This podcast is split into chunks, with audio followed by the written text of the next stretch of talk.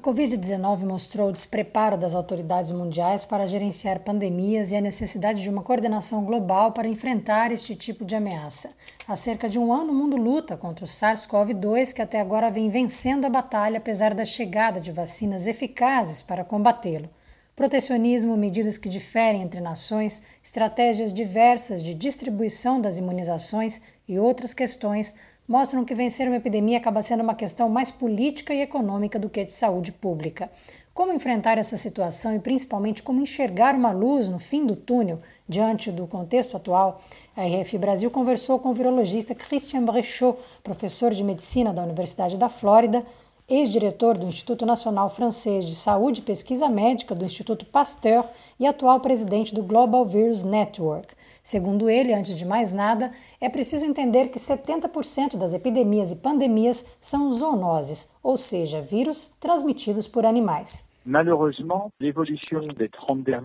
Infelizmente, a evolução dos últimos 30 anos favoreceu essa transmissão, por conta da urbanização, do desmatamento, da migração humana e do aquecimento global. Então é provável, não certo, porque é difícil prever, mas é provável que tenhamos outras epidemias desse tipo. Há pelo menos quatro cepas de coronavírus observadas em morcegos com potencial de transmissão para o homem nos próximos anos, explica. Dos sete coronavírus que contaminam humanos, quatro são benignos e provocam resfriados comuns. Os outros são o SARS-CoV-1, o MERS e agora o SARS-CoV-2. O virologista lembra que pelo menos cinco deles apareceram nos últimos 20 anos. Temos a impressão de que houve uma aceleração da transmissão de animais para humanos, que é favorecido pela modificação do ecossistema pelo homem.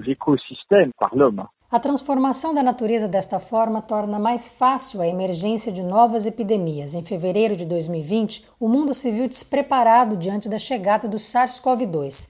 Mas também houve progresso na gestão, como mostrou a epidemia do HIV, do SARS-CoV-1 e do ebola em 2014 e 2015, lembra o pesquisador. Houve verdadeiros progressos feitos em termos de redes e estruturais para responder a essas epidemias em termos de regulamentos internacionais. Ele cita, por exemplo, a criação em 2006 da CEP, a Coalizão para a Inovação em Matéria de Preparação para Epidemias em Tradução Livre. Trata-se de uma aliança para financiar e coordenar vacinas. A ideia é preparar estoques e poder reagir rapidamente caso uma doença atinja proporções epidêmicas. Por que então a Covid-19 se propagou desta maneira? O controle de uma pandemia passa pela vacina, por novos tratamentos, mas também pela capacidade de usar melhor o progresso tecnológico que foi feito na área diagnóstica. Um dos erros na gestão da Covid-19 foi a lentidão nos diagnósticos. Para ele, para preparar as futuras pandemias, os governos precisam ser globalmente mais reativos, incluindo profissionais de todos os setores na estratégia: econômicos, profissionais da saúde, cientistas e industriais. O controle da situação, diz, passa antes de tudo pela rapidez do diagnóstico. Isso permite manter uma vida econômica apesar da pandemia. Essa rapidez hoje é possível graças aos testes de saliva, por exemplo, que se associa a medidas de proteção como o uso da máscara, o que muda completamente o contexto. Concretamente, se nos restaurantes, lojas e empresas existem testes rápidos que podem ser feitos com frequência, isso muda tudo, à espera de uma vacina e utilizando tratamentos eficazes. O cientista francês considera o swab, o longo cotonete usado para coletar uma amostra no nariz, um método ultrapassado. De acordo com ele, novas técnicas permitirão que as pessoas possam viver mais normalmente nesses períodos, respeitando algumas regras. No contexto atual, Brechot chama atenção para a necessidade de acelerar a campanha de vacinação. O que é essencial atualmente é uma vacinação massiva e rápida.